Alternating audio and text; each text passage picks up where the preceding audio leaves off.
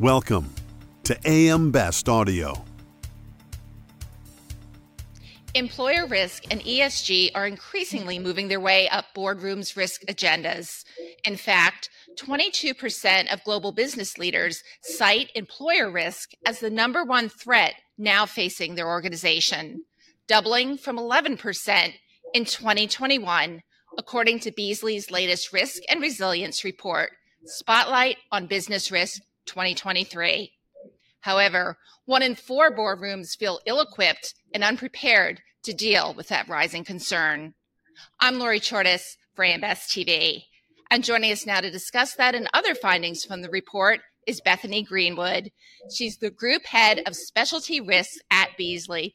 Bethany, welcome. It's great to speak with you again. Thank you so much for joining us. Thank you for having me. I'm looking forward to the conversation. I am also.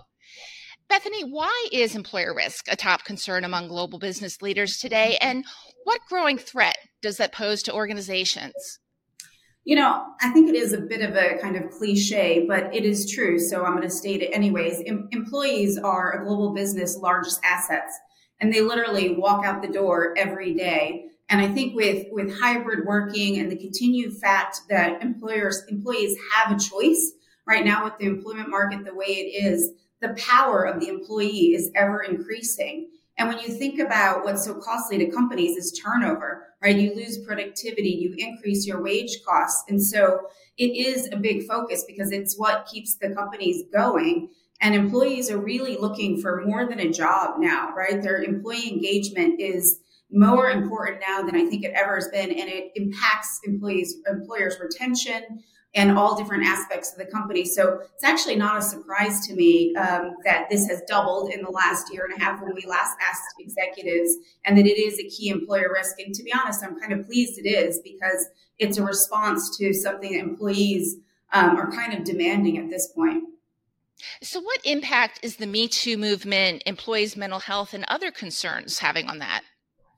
Well, I mean, these are real issues, right? That real people are having to deal with and plaguing employees, um, and they're looking to deal with them with their employers. So they're looking, in, in my opinion, for a full employee human experience, not a clock in and clock out. And we've heard of this concept quite a bit of bringing your whole self to work and expecting to be protected and not only just protected and welcome to bring your whole self, but actually companies facilitating this throughout networks and so when I think about this being a top risk and this heightened expectation, not only to do the right thing, but to go even further and look for the, the right work life balance and being, you know, being able to be your whole self. This is really what companies are going to need to do to solve for that kind of key risk that was identified in our question set.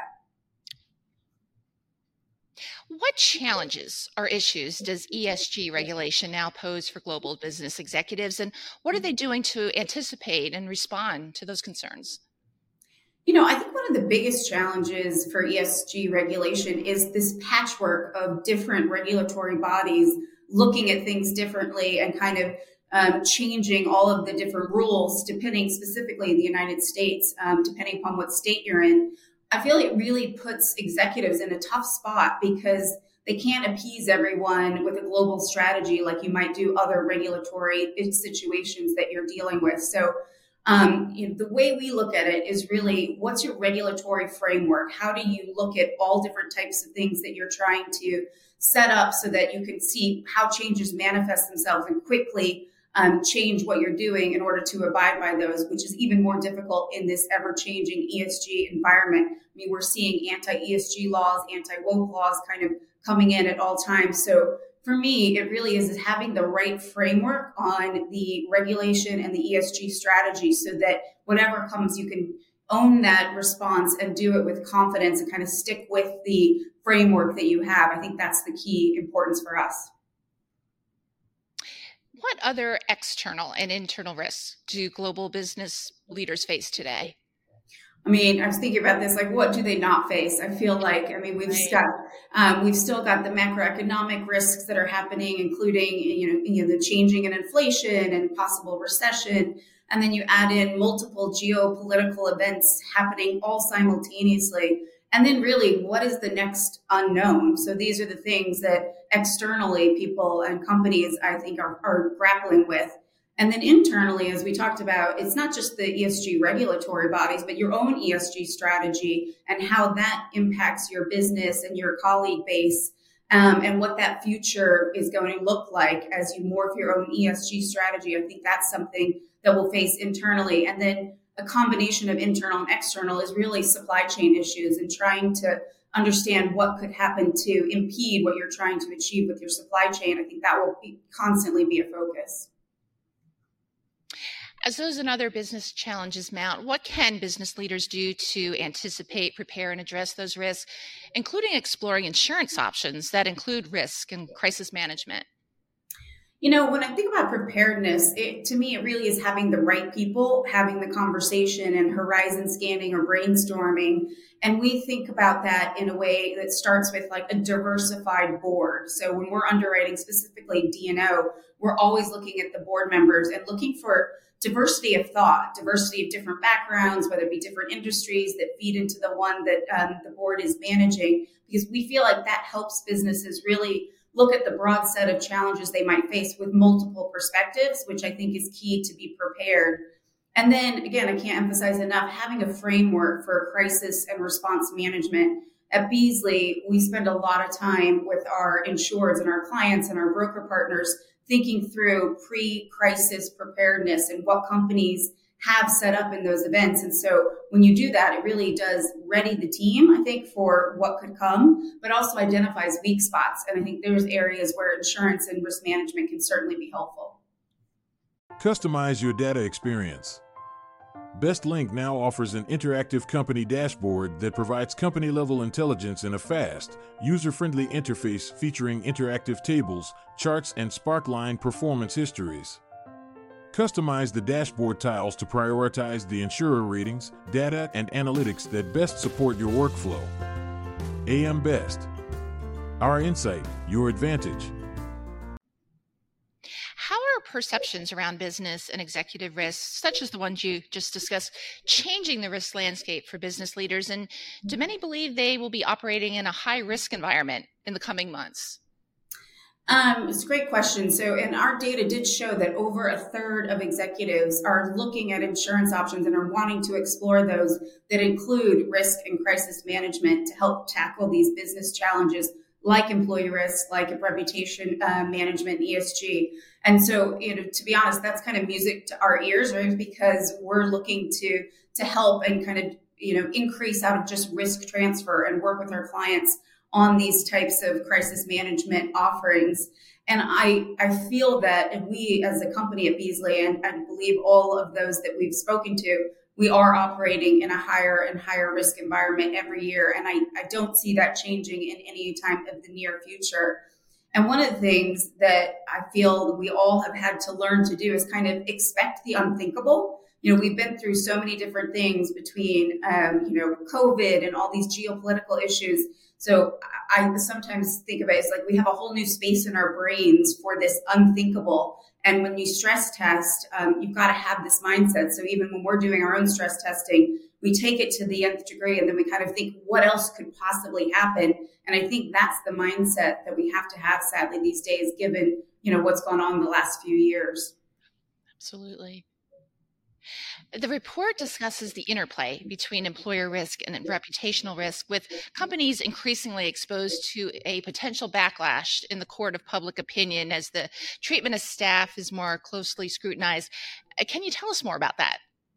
Yes, um, and to your point, um, the the report that we asked this question and talked about how managing reputations ranks in kind of a risk categorization of the executives. We asked you know this this rose kind of managing your reputation and protecting it to 20% so this is one of the core issues. So it's it's top of mind and i think it's rightly so. I mean we all know the cancel culture the court of public opinion is very quick. Um, and when we think of it we really you know you do try to prevent things from happening and doing the right thing and protecting your colleagues and your employee base that's to me paramount. But then you also have to have another layer of what happens to the event that something does happen in your organization. So, what is the plan for the crisis management? How are you going to handle that? We've all seen companies that have had bad situations, and you see some of them step up and handle it very well and do it in a balanced way. And you see other companies with poor um, crisis management planning and unfortunately at their own demise. So, um, really trying to make sure not only you have preventative measures, but also crisis management um, measures in the event something happens.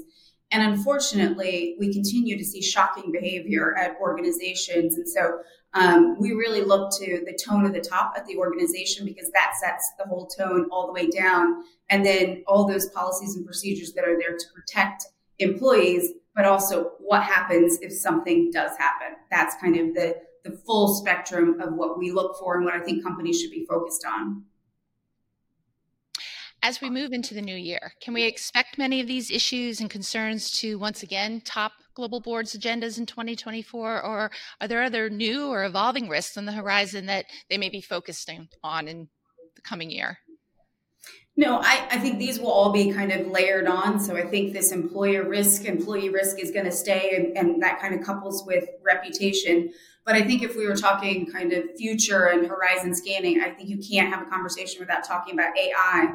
And I also think of that as kind of um, two sides of the coin, right? So you want to make sure you don't miss out on the right, right use case for your business that could, you know, manifest in such a positive way for a business. So you really want to make sure you're you're maximizing what the positivities are, but also protecting the organization from potential abuse. So I think that's the balance on AI that companies are going to try to strike and focus on. And then I sit here in Boston in the United States. So I think the US election coming um, is going to be a big focus. And, and again, how different scenarios will impact organizations, I think is going to be something that will be top of mind for board members um, over the coming year.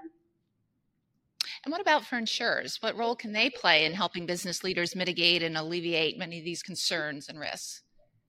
Well, as I mentioned earlier, so you know, risk transfer has been our bread and butter, and how insurance companies have partnered with our clients for for many years. And I think what we're trying to do is expand that role into helping manage, mitigate risk, and then even crisis management pre and post loss. So really trying to um, expand the pendulum that we work with our insureds on. And one of the key things is I think about that, you know, we have decades of experience of all different crises and different losses that happen, and we see multiple, multiple events in all different scenarios. And the hope is that our clients maybe experience this once in their entire lifetime of a company. So the fact that we can deploy our many decades of experience onto somebody and give them that same um, kind of knowledge base, yet they're only having hopefully to deal with this once. I think that's a key thing that we um, in the insurance community at Beazley can, can play into for our insureds and our clients. Well, Bethany, this has been so informative. It's been a pleasure speaking with you, and thank you so much for joining us today. Thank you very much for having me. Appreciate it. That was Bethany Greenwood, Group Head of Specialty Risks at Beazley. For AM Best TV, I'm Lori Chordas.